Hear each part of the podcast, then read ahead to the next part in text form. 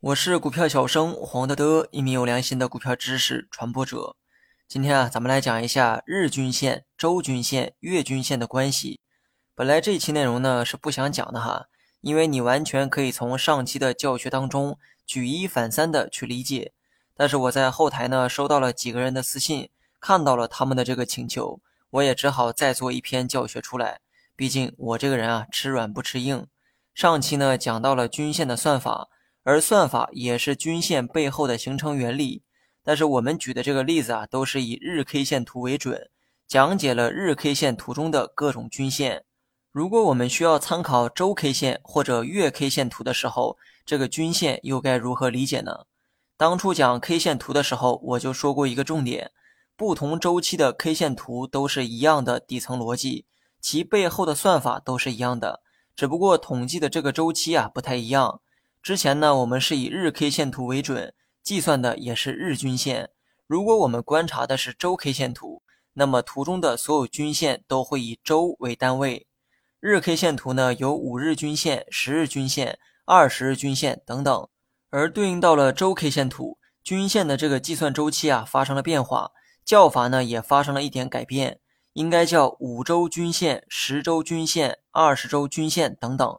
相同的，如果对应到月 K 线，那么就应该叫五月均线、十月均线、二十月均线等等。那么我们呢，先用周 K 线图举例说明。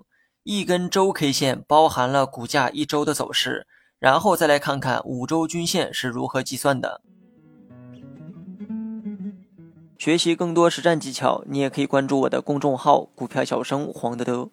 五周均线就是将最近五个周的收盘价相加，然后除以五，得出的数字就是最近五周的均价。以这种方式再求出多个五周均价，然后呢用线条啊将其连成线。就成了五周均线，你会发现算法呢跟五日均线啊是一样的，只不过周期变了而已。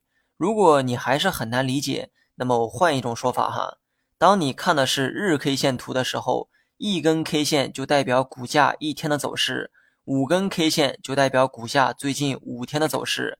你把这五根 K 线的收盘价相加，然后除以五，得出的答案就是五日均线的价格。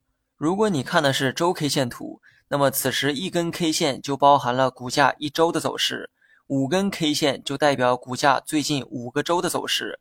你把这五根 K 线的收盘价相加，然后再除以五，得出的答案就是五周均线的价格。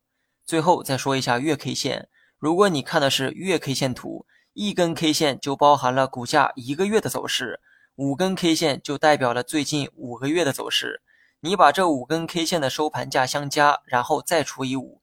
得出的这个答案就是五月均线的价格。虽然我说的呢比较繁琐哈，但背后的这个道理啊都很简单。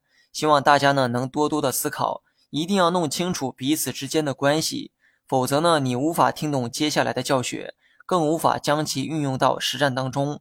所有的分析手段都是工具，你不懂工具背后的原理，又怎么能使用明白呢？比如五日均线和三十日均线有什么关系呢？三十日均线和五周均线又是什么关系呢？再比如说，二十周均线和五月均线它又是什么关系呢？类似的问题你有没有思考过呢？